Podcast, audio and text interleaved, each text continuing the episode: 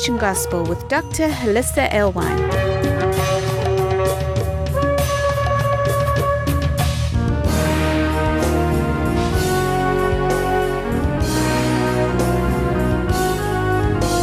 Join us around our Shabbat dining table as we explore the Torah portion. Shabbat Shalom.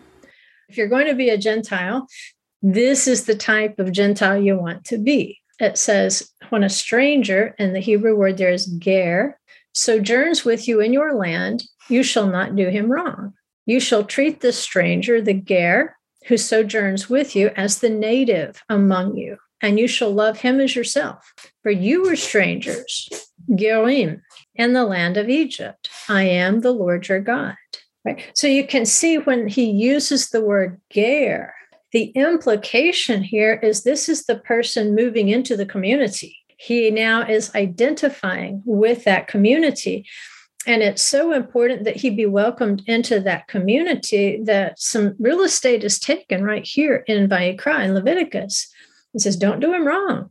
You, are going to have to treat him, you have to love him as you love yourself. He's one of you right? Even though he was not among you by birth, he has chosen to come and dwell among you to join himself to the covenant. And just in case we weren't really clear about how we were supposed to treat this kind of Gentile, he says, I am the Lord your God. It is basically because I said so. You might think that they're unclean, they're unfit. And at this point, I just I have to push the most wonderful Becky book, Becky book, B E K Y, if you want to look it up, written by Dr. Robin Gould. And it's called Peter's Vision beacon or bacon? It's worth looking that up. Peter's vision, beacon or bacon? Because so many times Peter's vision is used to excuse eating unclean things. And so the, the entire vision is usually misinterpreted by Gentiles uh, to people who don't understand this background and the distinctions here.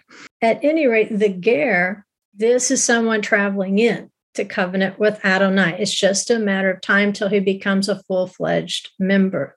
In modern times, there would be a formal conversion ceremony, and they might still be referred to as a ger to distinguish them as somebody who came into the covenant out of love and choice, not just because they were born and circumcised on the eighth day. So in this case, being a Gentile, it's it's a good thing. It's a positive thing.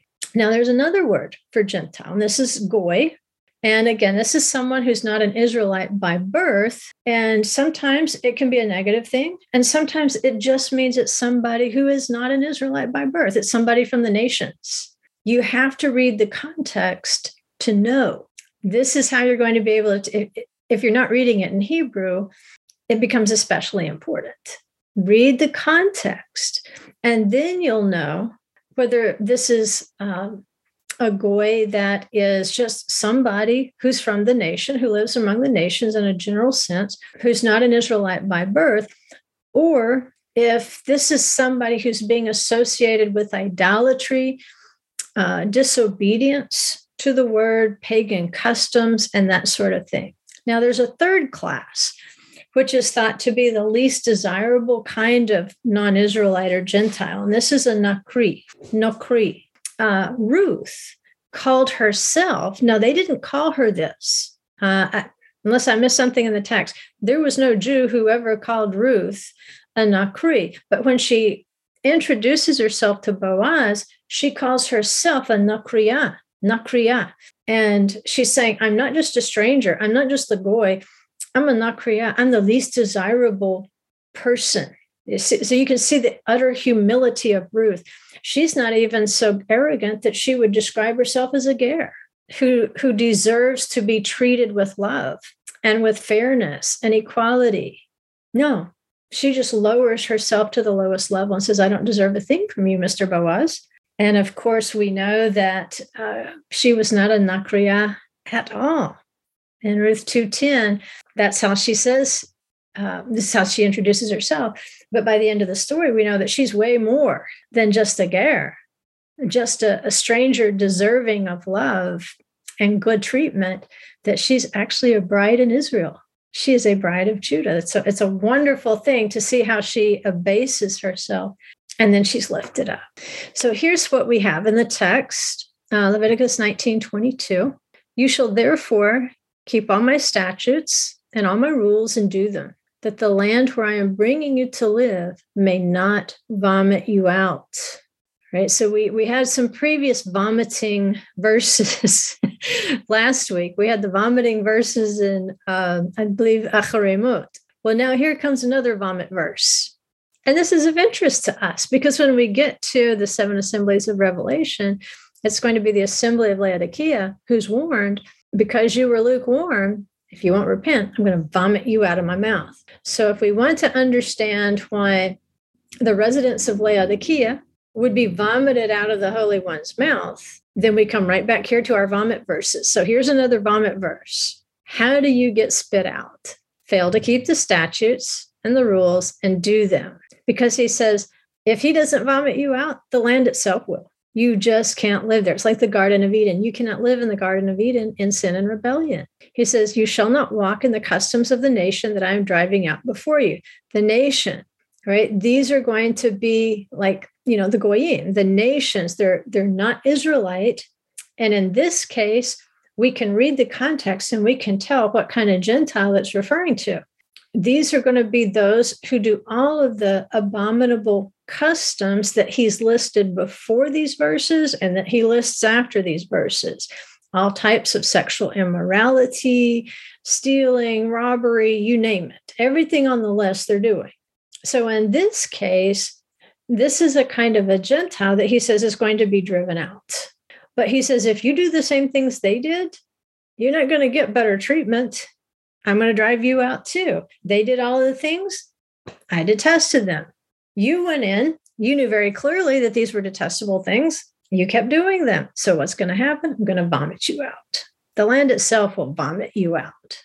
But I have said to you, you shall inherit their land, and I will give it to you to possess, a land flowing with milk and honey. I am the Lord your God who has separated you from the peoples you shall therefore separate the clean beast from the unclean, and the unclean bird from the clean.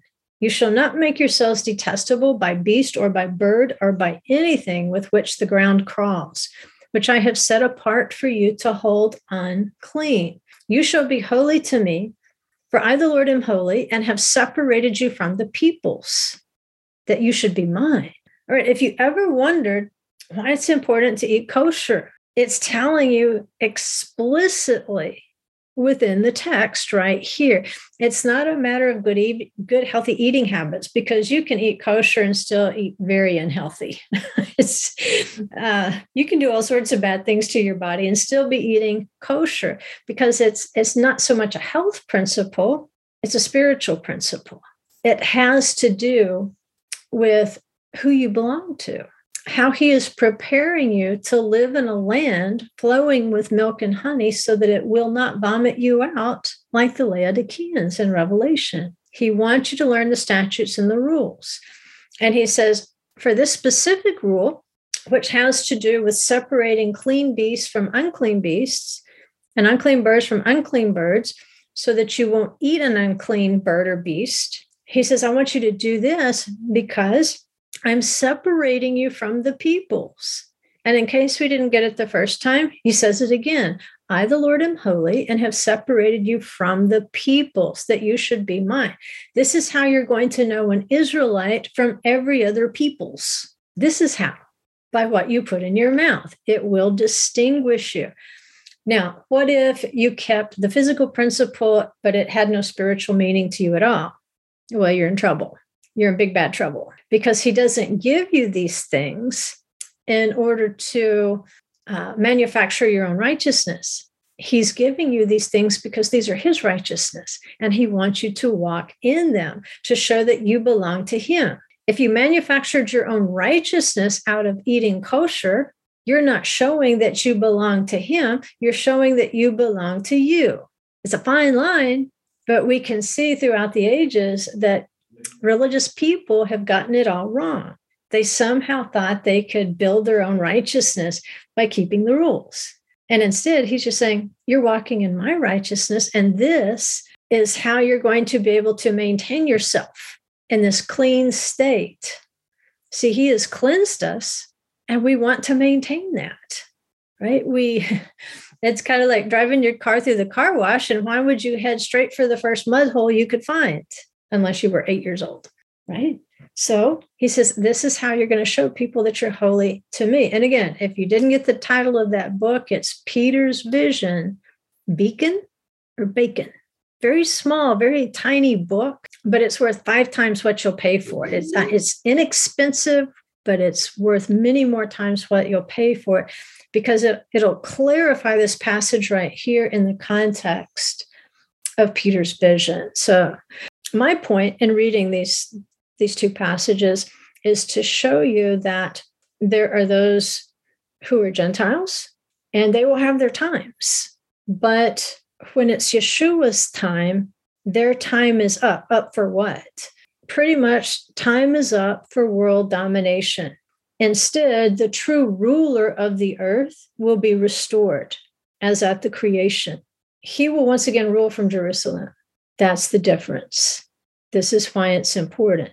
So, if we know what the times of the Gentiles are, these are going to be the times of the earth's history under which the beast kingdoms thrived and expanded their influence. And they're, they're still expanding their influence to this day. All right. So, let's review a couple things here, I think, from last week that'll just kind of bring it into our consciousness as we move forward.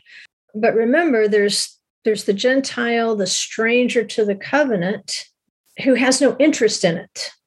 But there's also a classification of a ger who tends to be that one who's moving in to covenant. And so they're they're kind of in a, a tricky place because they don't have a foot firmly established in idolatry, but they maybe have nevertheless not firmly established their feet within the covenant. And so by the time we read the message to Laodicea, which is the seventh assembly. The seventh assembly is going to represent the feast of Sukkot and Shabbat. So, in a sense, they've had six days or they've had six feasts to make up their minds. You know, do you want to be classified as one from the nations or do you want to be classified as an Israelite? It's up to you. But no longer can you stand with a foot in two camps, still trying to decide. Now, if you've already decided, I'm going into the covenant and I'm, you know, on en route, you know, I, I'm I'm getting there as fast as I can because we know that, especially as an adult, if you come into the faith, it's going to take some time. You have to read things and understand things. You have to accept that that message of Yeshua and salvation, and it's part of a process right? But if you have made that decision, then you're no longer lukewarm. You're no longer jumping back and forth between the idolatrous, rebellious branch and the covenant branch of obedience. Right? And so this is kind of one of the things that kosher eating accomplishes. Kosher eating can be one of those signs that says, I'm all in. I want you, Father, to distinguish me from the nations as one who chooses to be a stranger to the covenant. Instead, I choose to no longer be a stranger to the covenant. I'm no longer a sojourner. I'm a resident now. You know, I, I've signed up to vote or whatever. I'm here. I'm engaging in this covenant relationship with you. And so as the, the time grows short, it will become more and more important for those who might have been lukewarm about where they stand uh, to make up their minds because you're either in or you're out. Your lukewarmness is only in your head, really. You're in or you're out. And if you're out, you're going to be vomited out.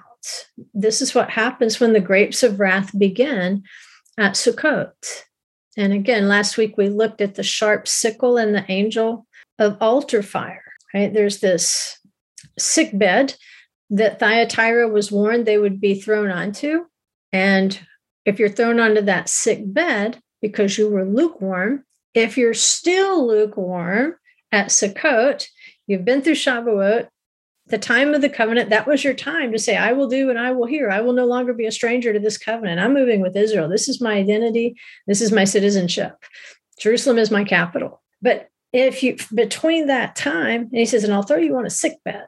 So if between Shavuot, when you should have accepted the covenant, and Sukkot, which is symbolized by Laodicea, you're still on your sick bed and you can't make up your mind, it's like you become vomit.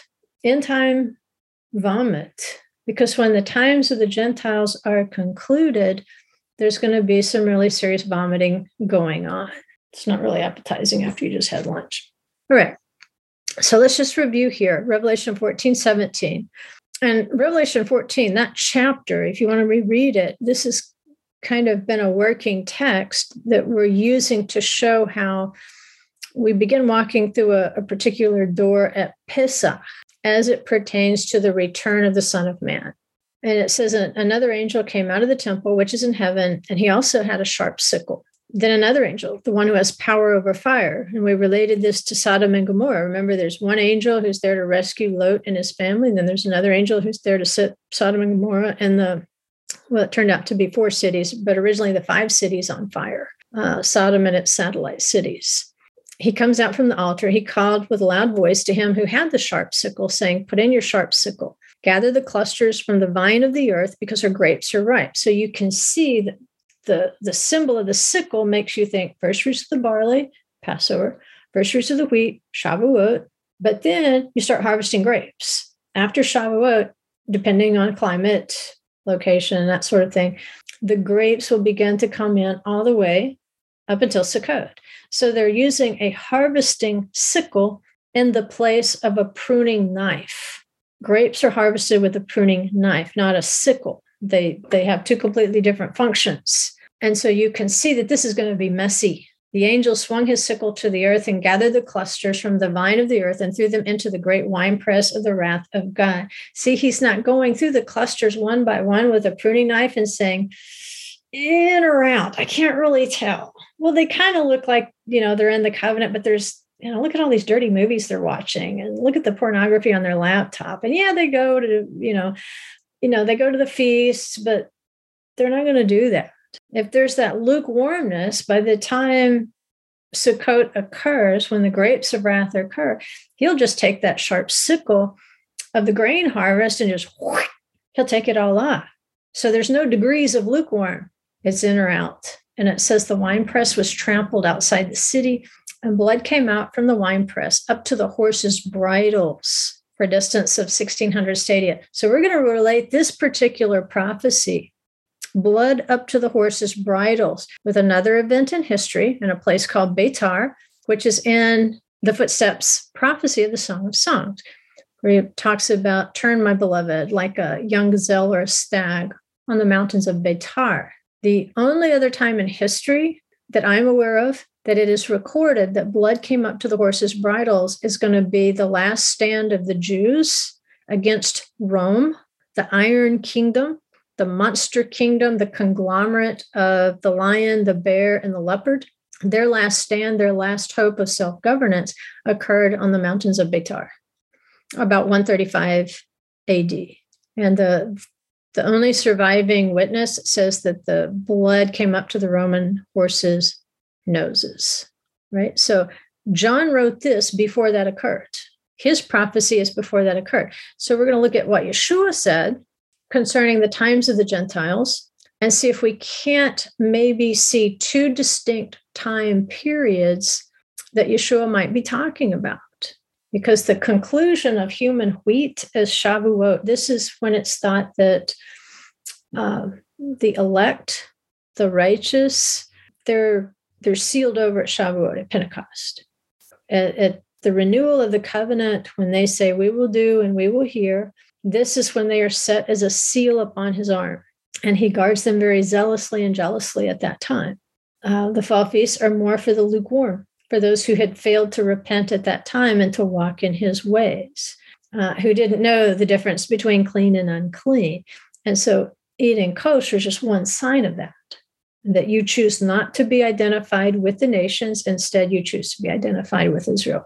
So, and, and this is obviously very much on the traditional timetable that at Sukkot, these are when the decrees of the heavenly hosts are handed off to the angels, to the messengers for execution upon the whole world, whether for good or for bad.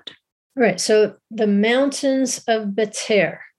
Again, the, the blood up to the horses' bridles that John is talking about. It was fulfilled, I'm sure, long after John had passed away in 135 AD. Something very specific blood up to the horses' bridles. Where did this occur? In a city called Bether or Betar.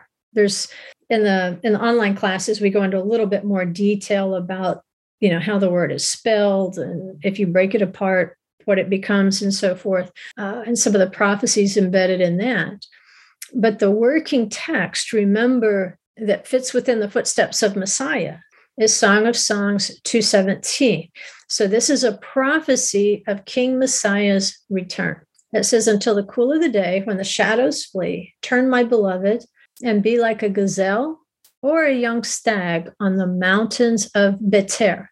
Now, that's a little odd because nowhere else in scripture are you going to hear of Bether.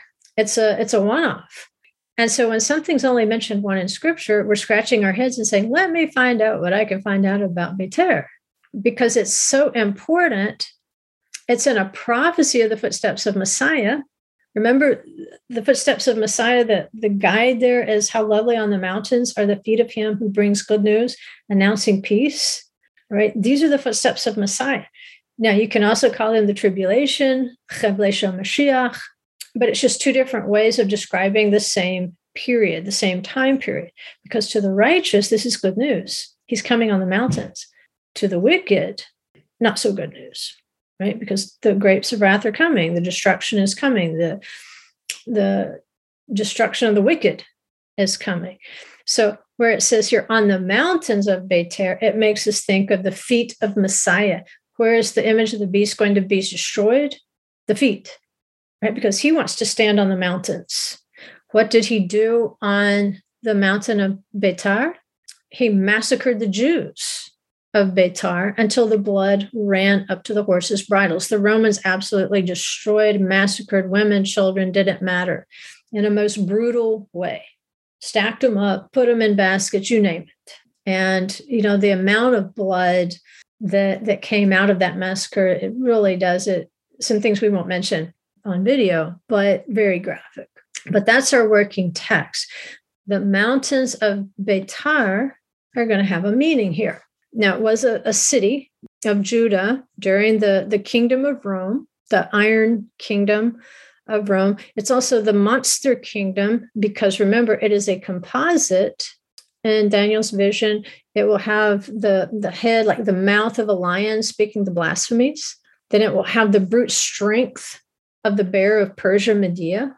And then it will have the, the organization, so to speak, those systems of the leopard and then the ability to uh, extend its influence fast and far using those systems military political medical you name it uh, they perfected those systems and then once the the kingdom of rome itself was disbanded it was the systems that continued to live within the nations they had once conquered now you can break Bether in into two words, and it becomes Beitar, which means house of the blade. But if you vowel it, sometimes in Hebrew, it's just a matter of do you pronounce it this way or that way? Tomato, tomato, right? If you pronounce it Beit Tor, it's the house of the turtle dove. Well, remember, as, as you start out in the Song of Songs, the voice of the turtle dove is heard in the land. Why? Because Messiah is returning. So Betar, pretty much no matter which way you slice it in the text, it's giving you signals of Messiah's footsteps. So on Tisha B'Av, depends on your source whether you think it's 133 AD or 135 AD. There had been a three and a half year siege of the city. Okay, that's very consistent again with our, our prophecies of a seven year tribulation, but that uh, for the elect, it's believed that the time will be shortened to a half a time. And so in this example of Betar, we have an example of when it goes the other way. Because Betar followed a false messiah named Bar Kokhba, they experienced a three and a half year siege. And the time for them was shortened too, just not in the way you want it to be. They were killed, they were massacred, not rescued. So the days were shortened. And maybe it was for the elect's sake, right? Maybe, you know, they followed a false Messiah, but at least they were looking for one. They weren't trying to live in rebellion. They weren't trying to live in disobedience. They were simply deceived, like Eve, and followed after Bar Kokhba. So their days were shortened. And so maybe that was even a kindness, uh, knowing the brutality of the Romans. But then there's a massacre on Tisha B'Av, and then the Jews are totally exiled, and the land is completely ruled by Rome, destroy Jerusalem again. And at this point, the Jews lost all chance at self governance. And we can see at this point in history, any return by the Jews, any return by the nation of Israel, it would be like Jeremiah's prophecy. I think it was Jeremiah. No, Isaiah. Here it is. I'm looking straight at it. Isaiah 60, verse 8. Who are these who fly like a cloud and like the doves to their lattices? Well, you know, one of the, the euphemisms for the retaining wall of the temple, you know, if you've ever been to the Kotel or if you've seen pictures of it, just picture in your mind right now, you're standing in front of the, the Kotel, the retaining wall of the temple, and think of those big stones, how they're arranged like a lattice. All right. That is one of the interpretations of the lattices that when people return to the temple, when they return to Jerusalem, they are returning to their lattices. So, who are these who fly like a cloud? Well, who's in the cloud? Yeshua. Who dwells in the cloud? Yeshua. Who's gathered into the cloud? His people. How do they move in the wilderness? In Sukkot of glory or clouds of glory. So, who are these who fly like a cloud to the Temple Mount? That's what Isaiah asks. Uh, so, this destruction of Beitar, it's going to be a trigger at some future time. It's like a telescope with prophecy. Don't ever ask when was a prophecy fulfilled? well, just ask when was it fulfilled last? Because there's a really good chance it's going to be fulfilled again throughout time. It's just like a telescope. You just, wah, yeah, it'll be fulfilled more than once. So Yeshua is going to make a prophecy concerning a time of tribulation that we can, I think, very specifically pin on this destruction of Tisha B'Av in 135 AD after a three and a half year siege. But as we read the prophecy, it's going to look like there's two time periods that he might be speaking into. We know that all hope of return as a self governed people or nation was destroyed at Beitar. Any return would have to be miraculous. The iron beast Rome would have to be destroyed before they could return. But Isaiah says there will be a return. Who are these who fly like a cloud and like doves to their lattices? So this this Beitar idea is going to be a trigger that when the footsteps of Messiah return, we're going to be able to relate it to something in this blood running up to the horses' bridles in the mountains of Beitar. Okay, so let's go back to Luke 21. And this time, let's just try it. I'm not going to convince you it's two separate time periods, but I want you to just try it. So I've divided the verses Luke 21, 20 through 28, into two separate time periods. Right? So he says, when you see Jerusalem surrounded by armies, then recognize that her desolation is near.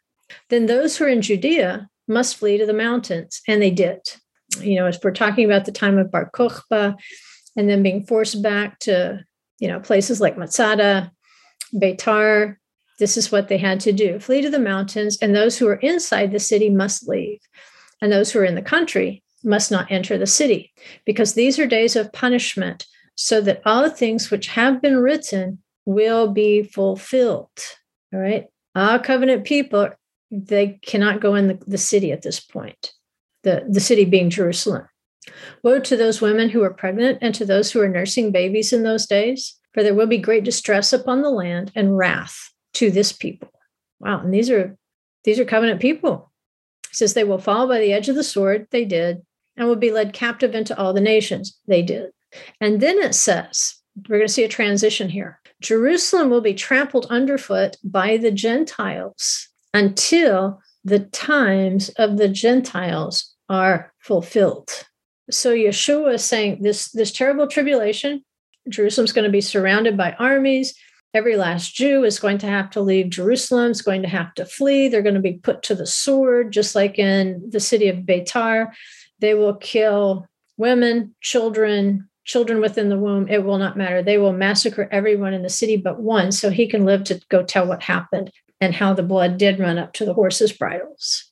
But here he says there's going to be uh, a trampling underfoot by the Gentiles. The Jews will never regain control of Jerusalem or the Temple Mount, he's saying. This is going to be the end of it at this time when they're led captive into all the nations until the times of the Gentiles are fulfilled.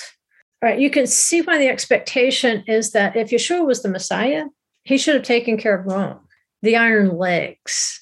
But there was still one more appendage, so to speak. There was Rome mingled into the clay of the Gentiles.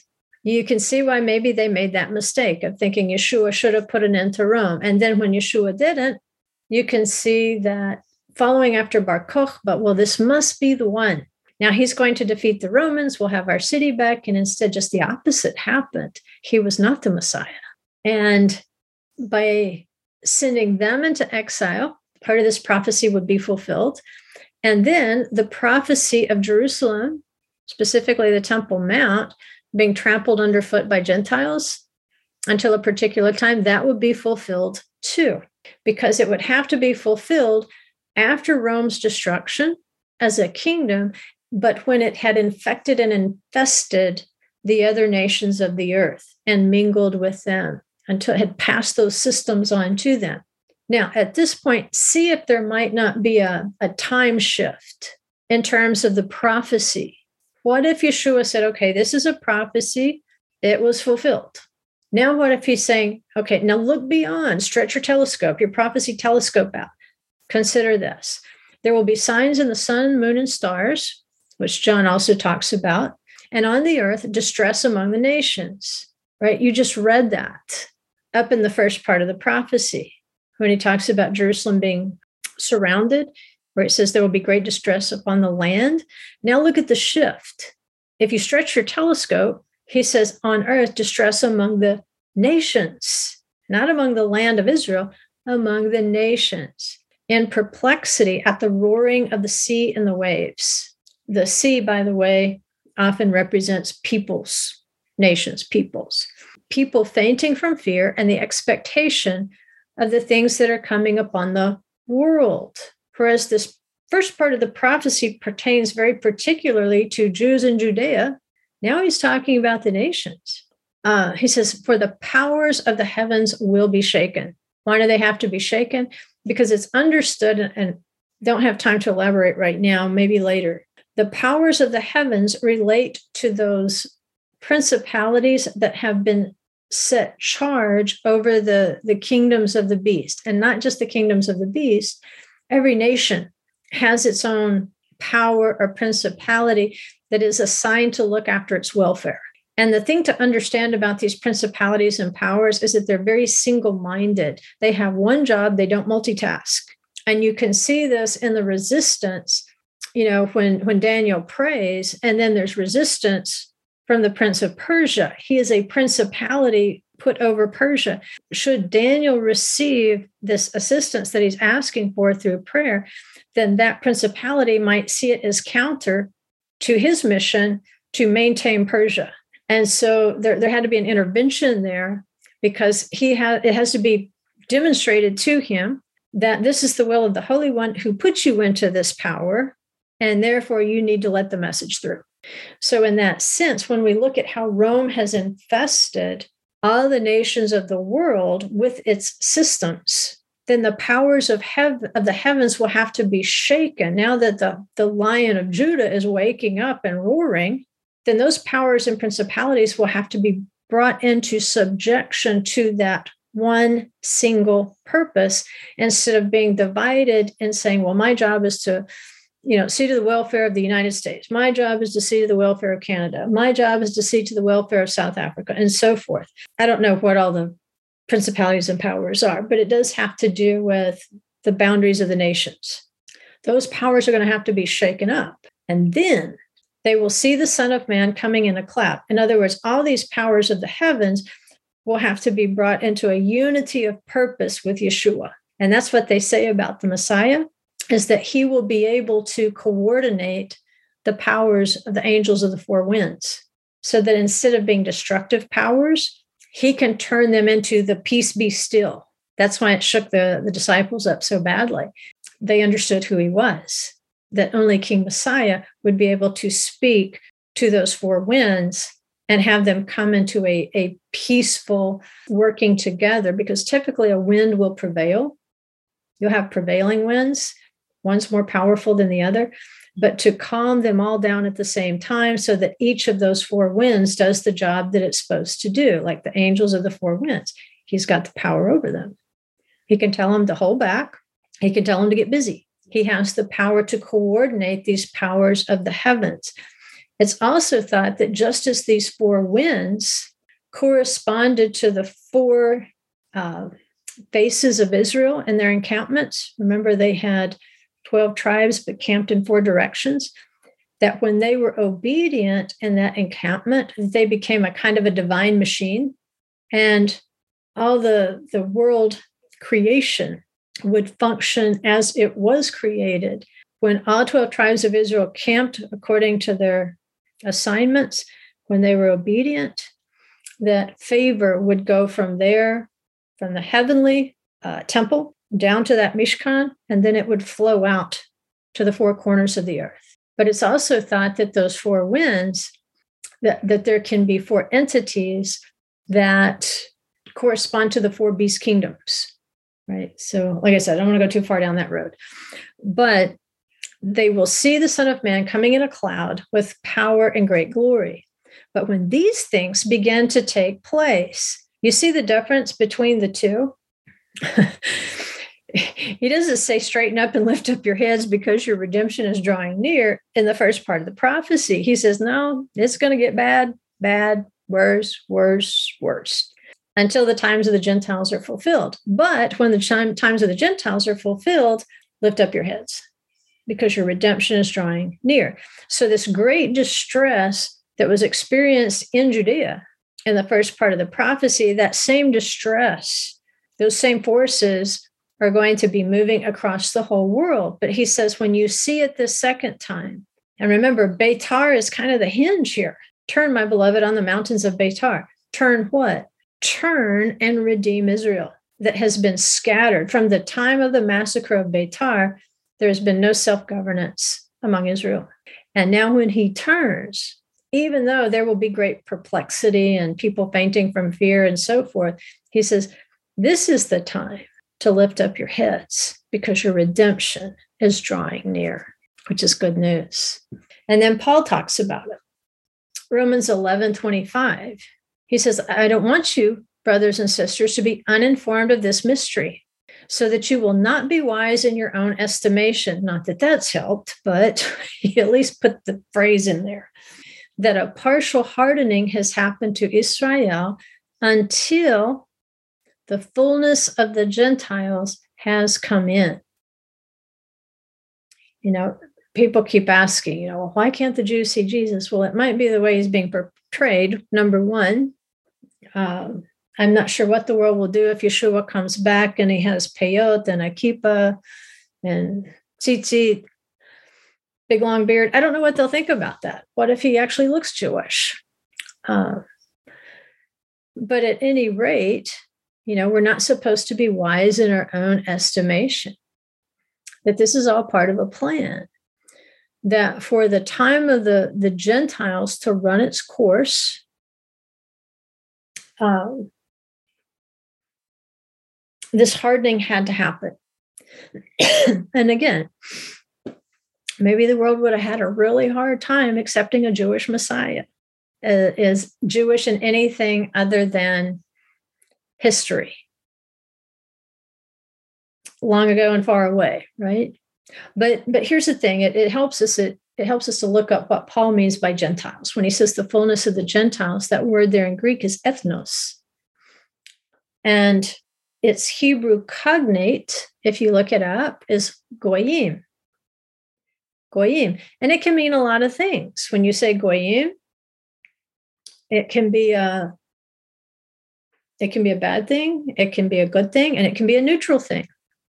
I say, don't get upset because somebody calls you a Gentile. Know the context.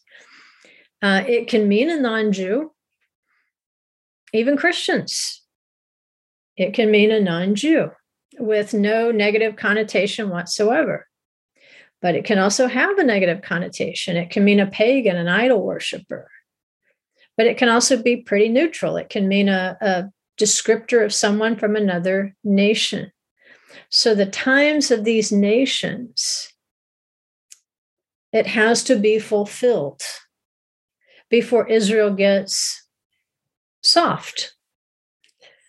he says the hardening of Israel. Uh, what's the opposite? Until it gets soft, until their hearts get soft. Um, so let's let's go back to Beitar here, and, and I'm going to look at the midrash here because again, it, it allows us into the Jewish mindset that's associated with the times of the Gentiles. And their explanation of the times of the Gentiles is derived partly from our working verse in Song of Songs 217, where it says, Upon the mountains of Beitar, which is where the, the King Messiah will turn and return. And they write, here's what they say. I'll just let it speak for itself. Just like Yeshua says, when you see this happen, lift up your heads. Your redemption is close. Well, here's how it's phrased from the Jewish expectation it says, The redemption will come only when the idolatrous kingdoms will have taken their portion, and the portion there is batar a reward. See how much wordplay occurs in the Hebrew that, that we can miss? So, what is batar? It's not just a place, it also means a portion. So, the redemption will come only when the idolatrous kingdoms will have taken a portion, a batar of reward. It will come when the Roman kingdom will have taken its portion of grandeur. The Holy One, blessed is he, said, Even if I have no grievance against the Romans, except for what they did in the city of Betar, my judgment will be extended against them. So, what exactly is it getting at here? It's getting at the idea that each of these beast kingdoms had to be rewarded. Why do they need to be rewarded? It's a judgment principle that's associated again with uh, Adonai being the the judge of the universe. Elohim, another interpretation of Elohim, which is usually interpreted God, it also means judge. He is the judge, and he will judge, and he will extend judgment. Remember, the time of Sukkot is when those judgments start being executed. The judgments, the decrees were put out at Yom Kippur. You've got 10 days if you're lukewarm, if you're intermediate to repent. The gates close at the conclusion of Yom Kippur. There's this kind of silence. And then at the first day of Sukkot, those judgments are handed off to the, the angels for execution, and this would be when the grapes of wrath begin. Uh, so he's saying that there will be reward at Sukkot. For the elect, that's truly when you will receive your reward. If you have been blessed in this lifetime with wealth or with peace or with obedient children, uh, that's a rare treat nowadays. But whatever rewards you have received in this life, if you were a believer, that's just gravy. That's all that is. That's just gravy. Uh, but the understanding is the reward for living in Yeshua's righteousness is all being kept in trust for you. There's a trust fund that, that is being managed in the heavenlies. And so when you enter in, you know, Yeshua tells all these parables about enter in, good and faithful servant. into the joy of the Lord, and there's all these rewards and, and wonderful things. And that's sometimes hard to to reconcile when we've just been taught grace, grace, grace, and we didn't really understand the nature of grace or what it was for.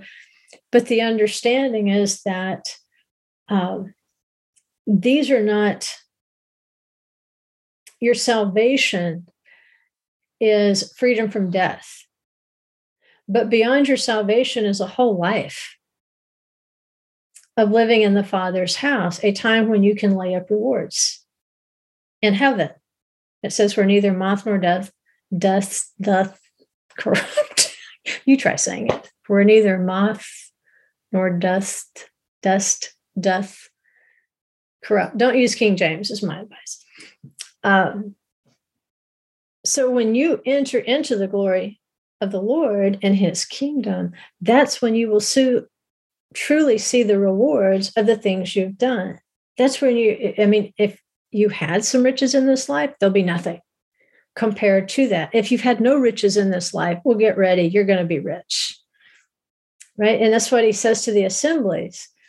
You know, you're you're poor, but you're rich. You're you're already rich in the heavenly places. So the, the principle is this when we talk about the times of the Gentiles. Even though wicked people do wicked things, in their lifetimes, they will do some good. Even a wicked person will do some good. Now, the good might be tainted, the good might be out of motivation for self, because there is an intrinsic good feeling that goes along with doing good things for people.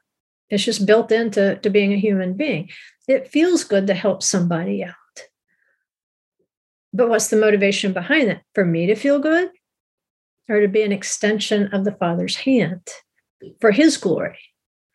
So maybe they did good, even if it was tainted in some way with being self serving, um, being tied together with, you know, bad things twisted into the good things. Like, I'll give you this money if you'll do this and this and this. Um, it's not a pure gift, in other words. But he says, okay, you did some good. I'm a just king. I'm going to reward every good thing you ever did. But I'm going to reward you before you come before me at the judgment seat. And therefore, the wicked receive their reward in this world. And then when they stand before the throne, legally, there's no reward to be given. There, there is no eternal reward. They've already been paid off, they're paid in full. Whereas when the elect, when the righteous come before the throne, now it's time for the reward. Now it's time for an eternal reward. A reward he gives us in this life has a termination date.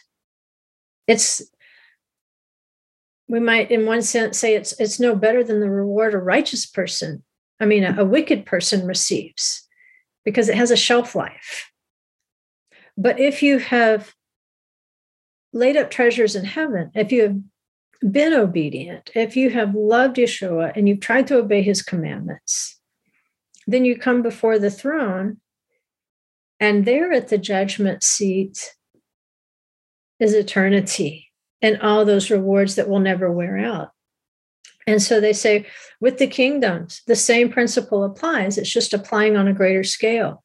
With each of these beast kingdoms, they did some good things.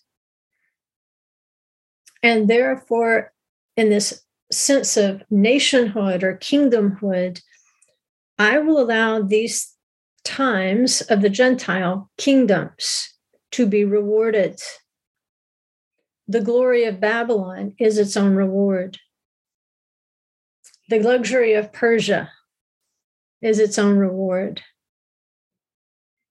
The philosophies of Greece, they are their own reward. The might and the organizations of Rome, they are their own reward. And so now we are in the time of Rome among the nations of the systems of Rome among the nation. those systems that we have come to rely upon the medical system, the economic system, the political system, the governmental systems, the military systems you name every system or organization that we benefit from. Those things have a shelf life and within them is their own reward because ultimately they are tainted. They will become ways of controlling masses of people to fulfill that original desire of the king of Babylon, who said, I will lift my throne above the throne of God. So he says, until the iron and the toes are completed of these kingdoms, see, I have to reward them, he says. So I'm going to reward them. And once they have reached the end of that time, they have reached the end of the reward for anything they could possibly have done. Their time is cut off. And now, once again, Israel will be restored to her land. Israel will once again be self governed in the sense that Yeshua, the lion of the tribe of Judah will rule and reign from Jerusalem on behalf of the Most High. And no longer will the nations govern the covenant people or the covenant land. Now the nations will be ruled by Yeshua and those whom he appoints. He says, As the Father has given me authority and a throne, then I will give you authority to reign and to rule with me. And this will bring about the end of the times of the Gentiles. It's a reversal of Betar. So I hope that simplifies it for you. That's about as simple as I could make it. Um, there, there's, like I said, there's lots of little trails to chase with the beast kingdoms, and we'll do more of that next week. I think next week, you know, take this a step farther. We'll we'll get into Rome and the daughters of Rome. We'll, we'll take a specific look because remember, the kingdom of Rome had to be destroyed before that second part of Yeshua's prophecy could be fulfilled. So we'll be getting into that interim period between the destruction of Betar that both John and Yeshua prophesied of. It's been a long 2,000 years. But then once those systems of Rome have kind of, like I said, infected and infested the nations of the world to give them systems of control over the earth, it's through those daughters of Rome that the final destruction will come. And because we know we are in the feet right now, we know that we are in an era of destruction when Messiah could turn, when Messiah could return upon the mountain of Betar and take vengeance for his people and return governance to his people. But, but before we got into that, I wanted to make sure that you did understand that there was a historical context for the fullness or the times of the Gentiles. And if, if you get that straight in your head, then I think as you get farther into Revelation, then when we get into some more technical things like why does the beast come out of the sea, you're going to have more context in terms of knowing your times. You know, that, that was one of the characteristics was it the tribe of Issachar? Is like one of their gifts was knowing their times in which they lived and knowing what to do. And that's definitely what we want. We want to know our times so that we know what to do.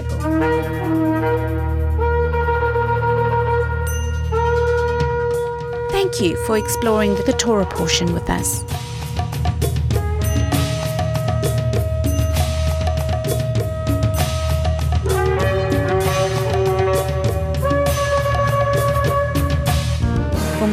Information on this ministry, go to thecreationgospel.com. You can find links there for our newsletter, books, workbooks, Facebook, and our YouTube channel.